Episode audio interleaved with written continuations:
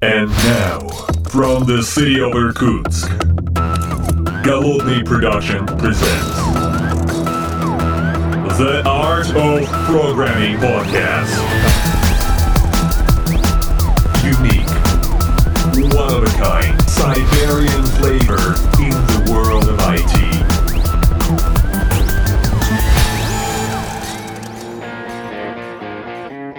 Этот подкаст записан при поддержке компании ISPsystem. Софт для управления. Доброго времени суток, уважаемые подслушатели, с вами я, Голодный из города Иркутска. И сегодня здесь у меня в Иркутске в офлайн офлайн студии, блин, просто, господи, в, в какой-то Да, вообще- до, до, dig- до digital сфера практически находится мой коллега, эм, друг из города Иркутска, который, правда, в Иркутске уже последние несколько месяцев не жил. А, Саш, здравствуй. Привет. А, Ты вернулся недавно из э, загнивающей э, Европы, можно так сказать. Как оно там? Ну, в общем, когда ты вылетаешь из плюс 25, по-моему, прилетаешь минус 5 и думаешь, что я здесь вообще забыл, как бы очень тяжело первое время. Вот.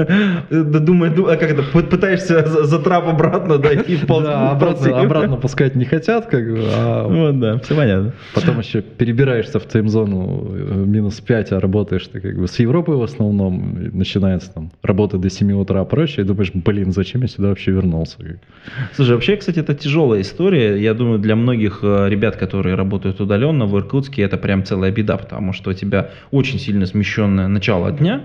Это вроде как наоборот хорошо для сов, но все равно как бы у тебя вся социальная жизнь, выпадающая на вечер, она просто пропадает, э, потому что как бы ты должен работать, а у тебя тут семья, ребенок пришел на- из детского сада или из школы, и вроде как хочется с ними побыть, а все вот это вот мимо тебя. Но, тем не менее, ты вернулся в Иркутск, я рад тебя очень видеть, такой загоревший немножко, и, в общем, мне кажется, чуть-чуть похудевший даже. Вот, что, что Европа с людьми-то делает. Вот, но ты же не просто так вернулся, мы давай поговорим с тобой про самое интересное. Конечно же, мы должны поговорить с тобой про разработку, потому что э, давненько не было какой-нибудь хардкорной темы. А ты у нас любитель э, функционального программирования, кложи, вот этого всего, но в последнее время пишешь не на кложе. Да, вот тут можно хорошо понабрасывать, как бы за, за FP, за вот это все. Действительно, в последнее время перешли на Kotlin э, по той грустной причине, что на самом деле Кложа э, тихо-тихо заняла свою маленькую нишу, да, вот. И не сказать, что прям растет, а количество девелоперов достаточно быстро падает, и найти человека, который способен писать нормально на Кложе, достаточно тяжелая история, да. А Kotlin по сравнению с этим как бы прям... Да, с, с Kotlin все гораздо проще. Э, Во-первых, Google хорошо с этим помог. Э, И Kotlin девелоперов достаточно много. То есть бэкэнд Kotlin девелоперов поменьше, чем просто Kotlin, но тоже достаточно часто встречаются. А он, это, конечно, не кложа. Надо понимать, что это не чистое функциональное программирование. Это смесь там с ООП. То есть, слава богу, это, это и не скала, с другой стороны. Перекрестились.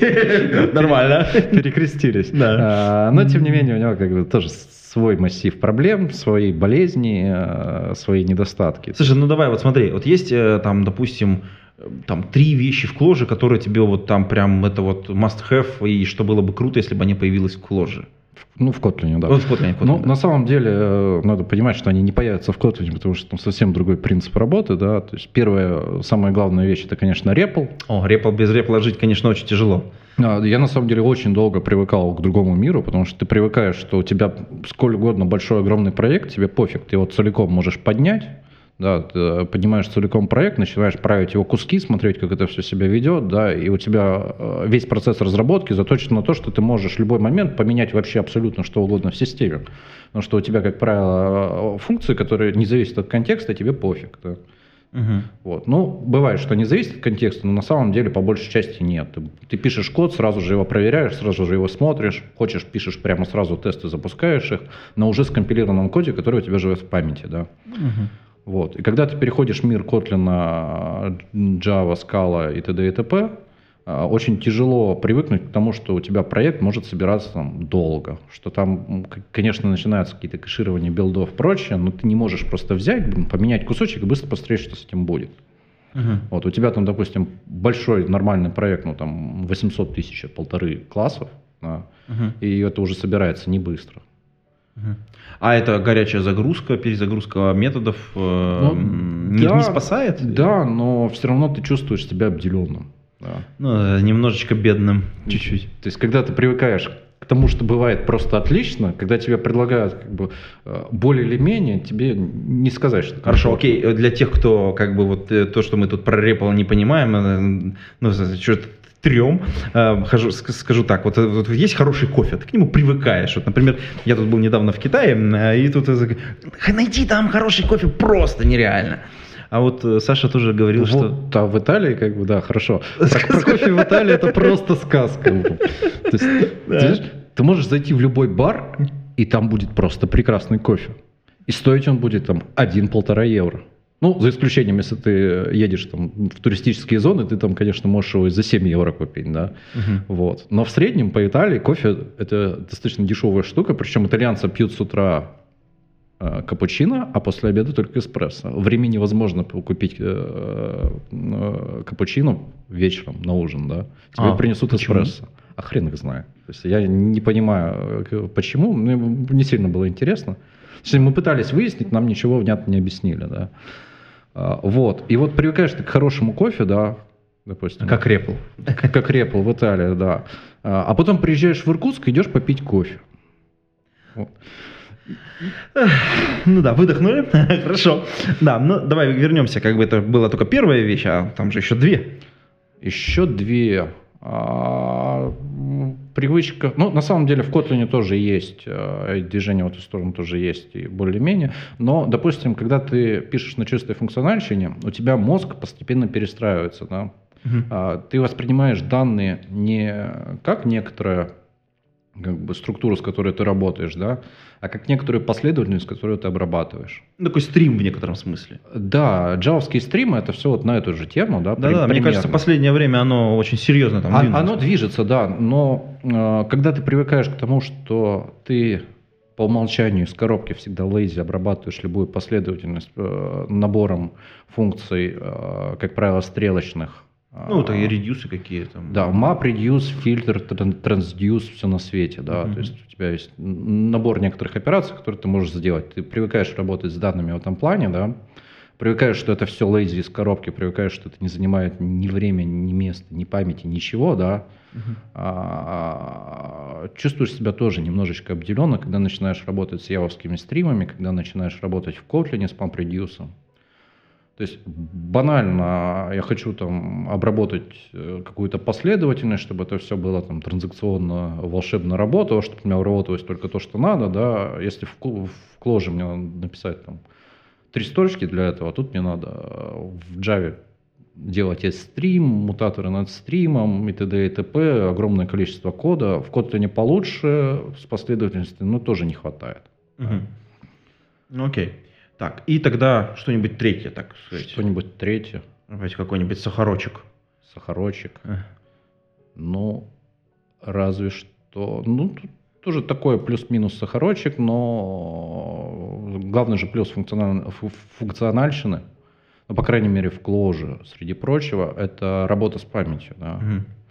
А, То есть банальный пример, у тебя есть список из трех элементов, и второй список из второго, третьего элемента, да? Мгм. А в памяти у тебя будет всего три элемента. Ну, логично, в общем, собственно говоря. Вот, да, но при этом а, у тебя могут быть сколь угодно сложные объекты, которые ты просто сравниваешь Мгм.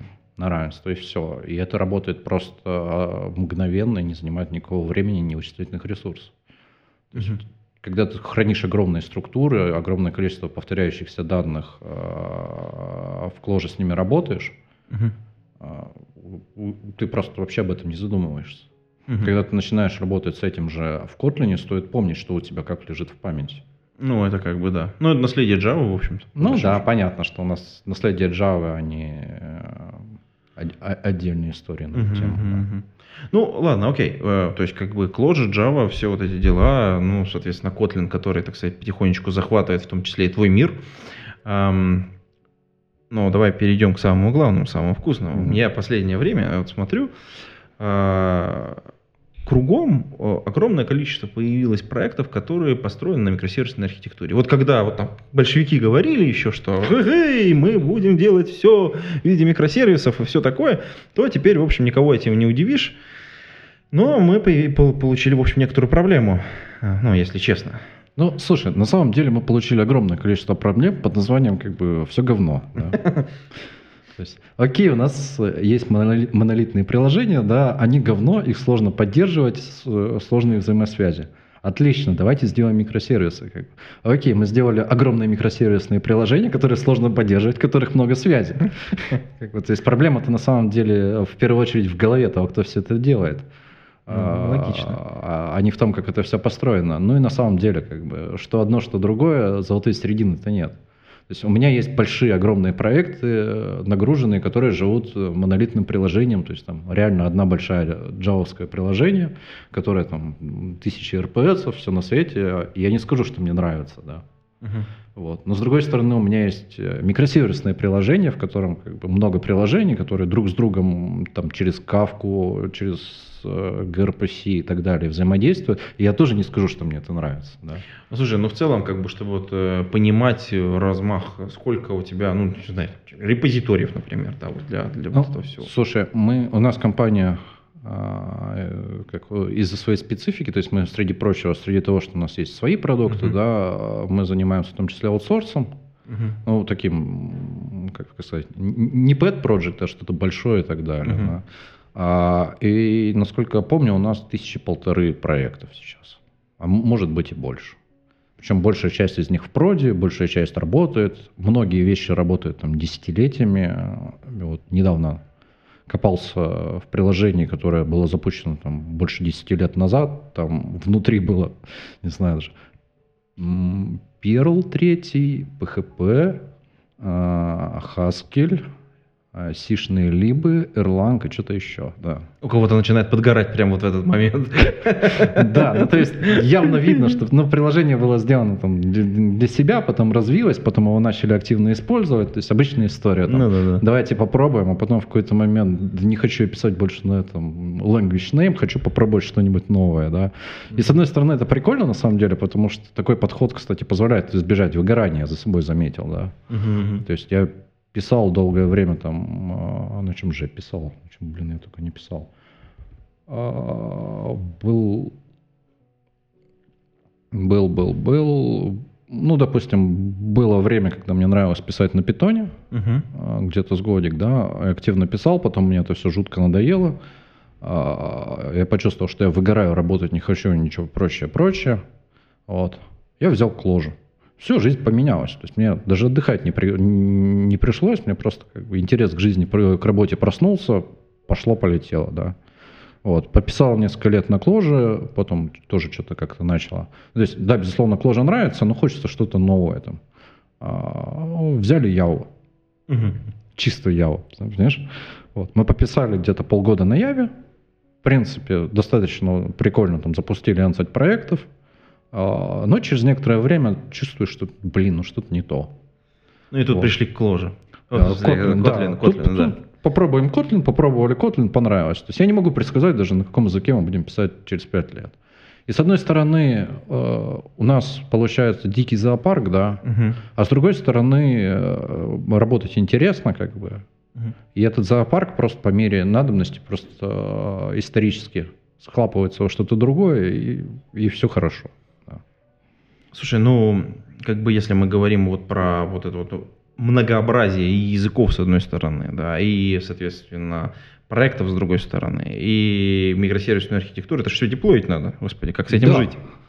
А, Причем деплоить э, в том плане, что когда у тебя, допустим, полторы тысячи проектов, и тебе надо что-то где-то поправить, а сервис- серверов, естественно, тоже сотни, Мгм. да, и найти, что где запущено, как это работает и как это вообще выложить, это, та еще история. Вот. А кто 10 лет назад знал, что такое CI? Кто 10 лет назад за- знал, что такое докер, да?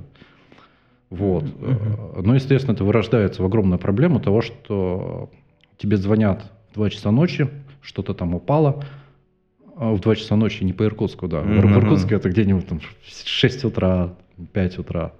А, где-то что-то упало, и надо сообразить, а что это, и где оно живет, и кто его вообще туда запустил, и когда, и, и сколько там лет или десятилетий назад. Вот. И мы на самом деле очень часто сталкиваемся с подобными историями. То есть, во-первых, мы не хипстерская компания, у нас огромное количество существующих проектов, мы не можем просто с чистого листа сделать все хорошо, да. То есть, безусловно, в чем-то мы делаем все хорошо, понимая, как все хорошо, но прошлое тоже точно так же остается. Да. Ну, никакой бизнес не хочет тратить деньги и время на, и вообще любые ресурсы на, на переписывание чего-то старого, потому что ну, оно же работает. За, ребята, за это время вы успеете написать что-то новенькое, что принесет еще больше денег. Да, конечно. Да, собственно говоря. Ну, то есть, э, тут тоже на самом деле, где грань? Угу. Где грань того, что пора что-то менять, и э, надо все еще ждать и терпеть. Угу. Вот. Ну и, соответственно, деплоить все это дело э, достаточно быстро надоело, и мы э, двинулись в сторону того, что мы начали автоматизировать процессы, э, написали свои микроприложения поверх гитлабовского CI, мы GitLab используем uh-huh. в основном, э, которые решили часть этих проблем. То есть там банальное приложение, которое висит на серваке, ловит новые релизы, само туда выкладывает, да, либо разворачивает там Kubernetes, не Kubernetes, Docker Compose. Вот только, только хотел сказать, что попахивает Kubernetes, но... Да, ну то есть, а Kubernetes просто частный случай. Ага. То есть, О, вот так вот. А, а чем не устроил Kubernetes, если ты говоришь, что это частный случай? А, с Kubernetes надо понимать, что а, его надо уметь готовить, да. Угу. То есть это не такая вещь, которую можно просто взять, включить, и все будет работать. Uh-huh. А, особенно, когда речь идет про деньги, особенно, когда речь идет, допустим, про большие деньги и про то, что нельзя лежать, про нулевую ошибку. А, то есть мы сейчас подходим к такой теме, что, собственно говоря, не просто так взять и написать, да. задеплоить приложение. У тебя иногда нет просто права на ошибку. Ну, то есть, в смысле, в некоторых случаях есть, когда мы говорим о том, что, например, ты написал, ну, тут часик полежит приложение, ничего страшного, ну, два часика. Ну, по, да, по, по, подгорит у кого-нибудь, там, да. ну, ладно. А если у тебя там банковские транзакции, которые там пару часиков не будут проходить, да. а, либо где-то что-то начнет биться и так далее, там уже другие истории. Угу. Вот. Но, естественно, ты стараешься максимально от этого мониторить весь процесс, максимально смотреть, что все идет хорошо, пытаться выкатывать там частичную логику и прочее. Тут, кстати, можно вернуться к микросервисным приложениям и апдейтам старых микросервисных приложений. Угу. То есть, э, когда приложение пишется, естественно, в голове есть более-менее строгое понимание того, как все будет происходить, но пройдет пару лет, и это понимание может вообще полностью измениться, полностью устареть. Да. И у тебя возникает история, что тебе нужно задеплоить а, одновременно там 10-15 микросервисов из-за того, что у тебя в релиз касается всех, всей архитектуры. Угу. А когда проектировали все это, не предусматривали подобных фич. За, за, за, завязанности на, одни на другом. Да, а она постепенно выросла, выросла, выросла, и тебе надо не просто как бы релизнуть приложение, да, тебе надо релизнуть огромное количество приложений. Угу. Причем периодически в разном контексте, которые угу. могут вообще друг с другом быть связаны так относительно. А вообще вот это же проблема на самом деле архитектуры и некоторого технического долга, который просто тупо накапливается. Ну да, э, безусловно, но опять-таки мы возвращаемся к предыдущей нашей теме. А ага. где грань? Ну да, да, да. То есть, э, где грань технического долга и где грань того, что пора пора уже все переделать и сделать нормально. Вообще есть как-то вот, ну, какая-то вот действительно какая-то чуйка, что вот тут, вот прямо вот до вот этого порога мы все еще пока терпим, как бы, а вот здесь уже все, пора переписывать. Ну, тоже Но... сложно сформулировать, потому что надо понимать, контекстов огромное количество, то есть э, смотря про что мы говорим, допустим, если мы говорим про какие-то де- системы денежного процессинга и прочего, угу. понятно, что там технический долг очень опасная штука, да. Угу. Если мы говорим про какой-нибудь там э, микросервис, который там шартиназит какие-нибудь ссылочки или делает что-нибудь подобное, да, но работает он там ко- кое-как, но он же работает, пусть он там работает, да. Угу. То есть надо понимать контекст того проекта, да. Ну, то есть есть какая-то кривая, условно говоря, то есть вот э, критичности самого там микросервиса, условно говоря, и, и стоимости ошибки внутри этого микросервиса. Да, да. да. И, есть... и времени, соответственно, которое можно ему уделить в рамках вот какого-то временного бюджета. Да, то есть надо понимать, что все, все сильно зависит от контекста. Да. А, либо, допустим, у тебя какие-то старые приложения, которые могут просто перестать собираться. О, вот это, кстати, хороший, интересный случай. Давай, давай попробуем рассмотреть. Есть какой-то пример, ну, чтобы да, мы так у меня, не в воздухе. У меня был э, реальный пример подобной истории. Э, было ирландское приложение, uh-huh. которое случайно остановили. И внезапно выяснилось, что с того момента, как написали это приложение, до момента, когда его вот внезапно остановили, да, оно просто работало, там, не знаю сколько лет, лет, наверное, 10 тоже, Мгм. может, чуть поменьше. А, Но за это время полностью изменили формат пакетов зависимости, да. Ты просто не соберешь их. И все, и приложение невозможно больше собрать. Ну, то есть это все. То есть пакетов больше не существует, форматов, в котором они описывались, тоже больше не существует.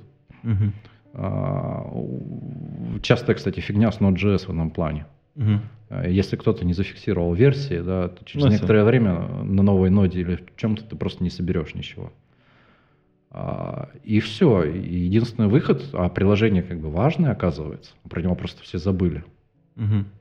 Ну да, когда у тебя полторы тысячи приложений, в общем, не, не мудрено про какое-то забыть, в общем, собственно говоря. Да, и все, единственный вариант был переписывать. И там, всю ночь сидели, фигачили, по-моему, это даже то ли воскресенье было, то ли что-то такое. Ага. Критикал какой-то случился.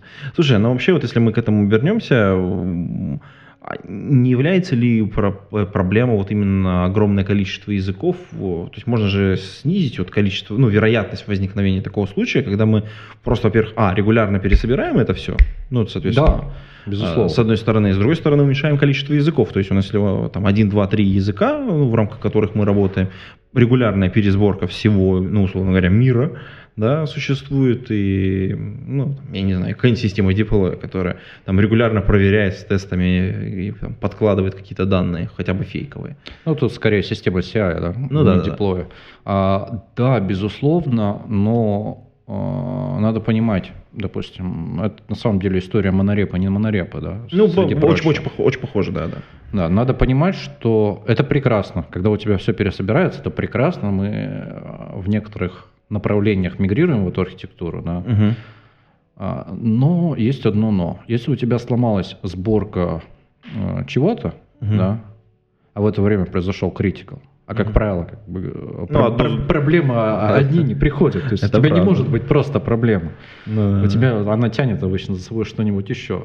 То есть у меня была реальная ситуация, мне надо было срочно обновить прод Мгм. а, из-за возникшей ошибки, там, а, а я не могу собрать проект монорепа, потому что один из проектов на ноде там перестал собираться.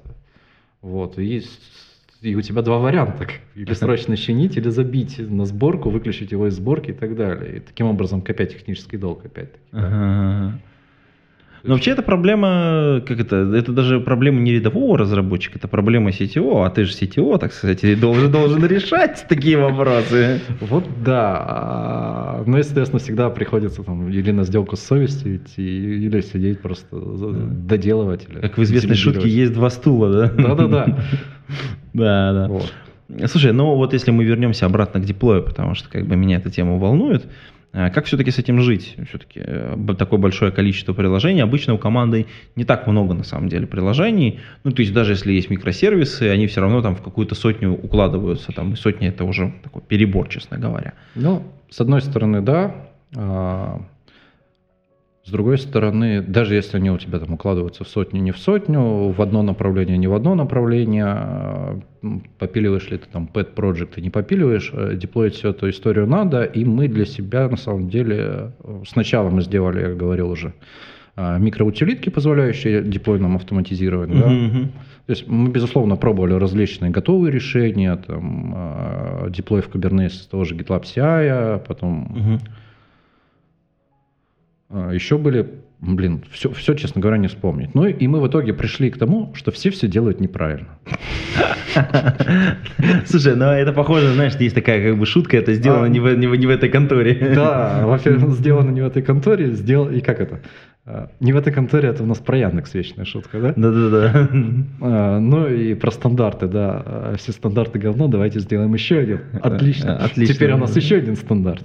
Да. Вот. Но на самом деле мы реши- решили как- конкретно свои проблемы, и э, на основе вот этих решений своих проблем мы э, решили выкатить публичный сервис Deploy Place, а, который заточен именно под то, что, во-первых, у тебя может быть огромное количество проектов, Мгм. во-вторых, у тебя может быть там э, твои pet-проекты, которые ты хочешь там деплоить, мейнтейнить, а, либо ты небольшая контора, которая не хочет держать девопсов, админов на full time и так далее, да. Мгм.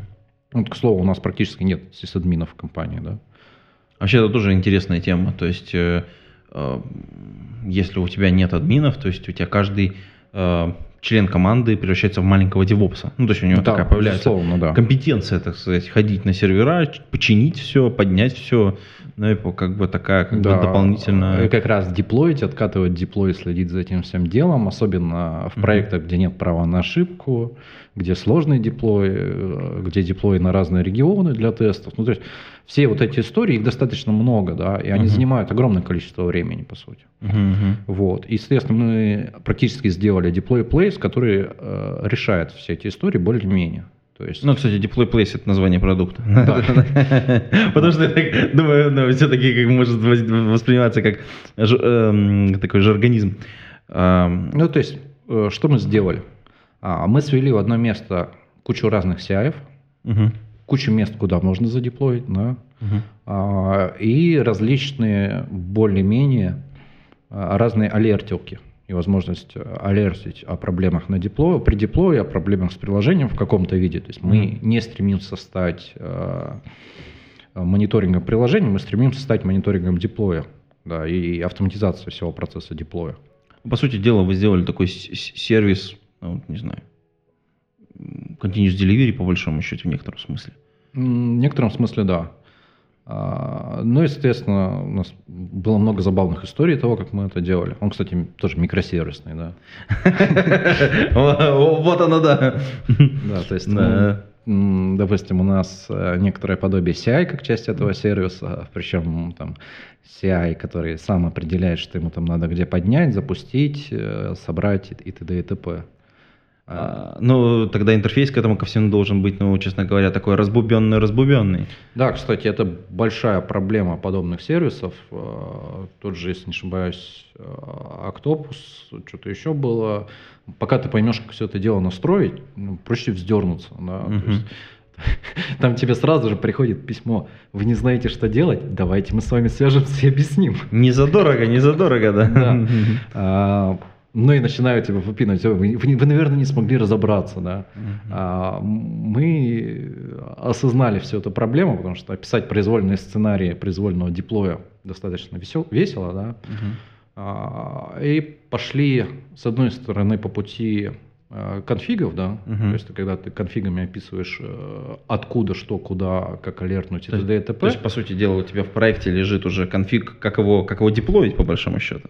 Да, но мы пошли немножко дальше. да. Ага. А, Мы сделали, по сути, визард, который позволяет тебе все это сгенерить, Ага. И конфиг ты хранишь не, не у себя в репе Ага. на данный момент, да, а э, сам deploy place это по сути набор этих конфигов. Ага. Причем ты можешь описывать, соответственно, как конфигами, так и просто накликать мышкой и радоваться жизни. То есть сдеплоить какой-то pet project займет там, ну, минут 10. Например, ты там какой-нибудь э, статичный сайт, который у тебя билдится, да, CIM, да, задепло- у тебя просто артефакт билда статика. Окей, у меня есть статика, что мне дальше делать? Вот. А, ты кликнул две кнопочки, сказал, ну, наверное, хочу, пусть будет Amazon, да. Мгм. Либо пусть будет там э, какой-нибудь Nginx где-нибудь. Вот. Либо я хочу поднять там э, виртуалочку на DigitalOcean, поднять там Nginx, положить это все туда, и пусть оно там все развернется. Как бы. Мгм. 3-4 клика, у тебя все само поднялось, все Прик- само запустилось. Прикольно, прикольно. Вот. Ну, естественно, потом более-менее все это дело мониторится, выдаются логи. э, Естественно, есть возможность откатиться на произвольный комит назад в разумных пределах. Мгм. Вот. Интересно. Ну, естественно, у нас там э, достаточно много интересных историй с микросервисами было. Мы сделали э, микросервис управления там свой не до Kubernetes, э, свой не до CI, э, решающий там конкретные задачи под названием там поднимать нужное количество докеров, управлять ими, отдавать, что надо, выполнять на них команды и т.д. и т.п. Подожди, подожди, но докер-то хоть обычный? Док- докер обычный, да. Окей. Я такой думаю, решили еще и докер написать. Но мы, кстати, знаем, что в Яндексе немножечко не совсем свой докер есть, как бы, но... Да, и не докер он называется, да. Слушай, ну, в целом, как бы, вот представим себе вот этот инструмент, кому он может быть полезен? Ну, во-первых, э, да, мы даже коснулись с тобой этой темы не так давно. А, Во-первых, э, естественно, девелоперам, которые просто играются с чем-то, хотят что-то куда-то запустить, хотят об этом периодически вспоминать, Мгм. не тратить на это особого времени, да. Мгм. Ну, то есть там сделал какое-нибудь приложение, телеграм-ботик, не телеграм-ботик, задеплоил куда-то. А, имеешь список всех этих проектов, которые что куда задеплоил, легко можешь найти, что где живет, даже если оно там живет N лет. Мгм. Да. А, во-вторых, это, естественно, не сильно большие компании, которые не хотят э, иметь дело с девопсами. Мгм. Ну, Ну. системными администраторами ты имеешь. Ну, Ну, или конторами, или там вот. Ну э, да, да. А, Которым тоже, естественно, что периодически надо деплоить. А, Ну, потом большие компании, а, у которых огромное количество проектов, которым надо всю эту инфраструк- инфраструктуру как-то мониторить, и чтобы это не стоило там десятки тысяч евро. А, Ну и, пожалуй, мы всех охватили. Ну, Ну, понятно. то есть, на самом деле, получается практически все, да. Слушай, ну вот э, представим, э, интересно это, кстати, вот по поводу Pet Project, мы давай немножечко отскочим как бы от стороны диплоя, хотя мы тут э, постоянно вокруг него крутимся этой, этой темы. Вот смотри, э, человек работает в конторе и пописывает немножечко Pet Project. А вообще это нормально, как бы, когда у девелопера есть какие-то pet проекты которыми он занимается. Ну, там, open source, не open source, здесь в данном случае там роли не играли. Ну, тут, как обычно, есть два стула. Окей, стандартное начало. А, С одной стороны, э, т- некоторым компаниям пофиг, почему, э, чем и как девелопер занимается в свободное время, да. Но с другой стороны, и не пофиг, да. Почему бы не заниматься pet-проектами в, в рамках, э, в направлении, куда движется фирма, да, а не заниматься ими в том числе по работе? Э, То есть мы на самом деле достаточно лояльно относимся к тому, что часть проектов э, можно опубликовать там, в GitHub и так далее, Мгм. которая не имеет какой-то... Ну, коммерческой э, составляющей. Даже не коммерческой составляющей, а закрытости, да. Мгм. То есть у нас много NDA и связанного с этим. Но, в принципе, у меня даже, по-моему, что-то open source то было, но, честно говоря, не помню. Я что-то забросил GitHub. Ну, понятно. А слушай, ну а в целом, как бы вот эта вся история, э, если, че- ну, как бы я понимаю мотивацию человека, который делает pet project, потому что он хочет самовыразиться, получить новую технологию или, например, попробовать сделать проект, который там, ну, станет новым стартапом каким-нибудь, да. В рамках конторы, как бы, он оказывается в интересной ситуации. То есть, с одной стороны, поучиться чему-то новому, наверное, да, потому что там, если, опять же, контора движется в правильном каком-то направлении, в котором он видит себя, это, наверное, супер получится.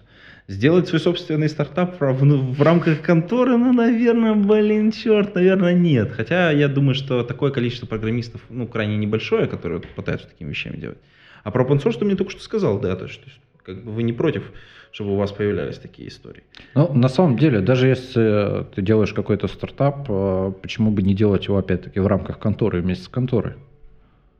Ну, кстати, вот этот э, Deploy Place, это, собственно говоря, это у вас под project, по большому счету, получается. Ну, на самом деле, его сложно уже назвать под проектом, потому что а, мы начинаем его сами использовать активно, и изначально-то мы э, решали свои проблемы, а потом поняли, что раз все делают неправильно, так давайте решим проблемы остальных.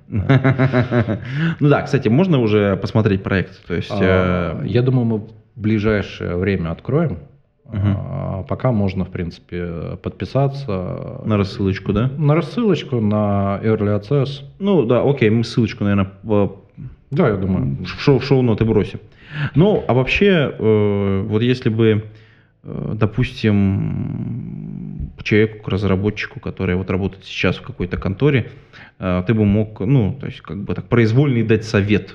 Знаешь, вот раньше был такой сайт очень популярный. Охуенный, блядь, совет. Вот если Мы же договорились про Да, да, да, 18+. 18 плюс, да, да, я под, под- там это, под, под- подшумлю маленько, чтобы не было, да. Если бы ты какой-то мог совет дать вот разработчикам, э, которые вот прямо сейчас что-то кодят, какой бы ты совет им дал? Что бы ты им посоветовал? Слушай, ты меня озадачил.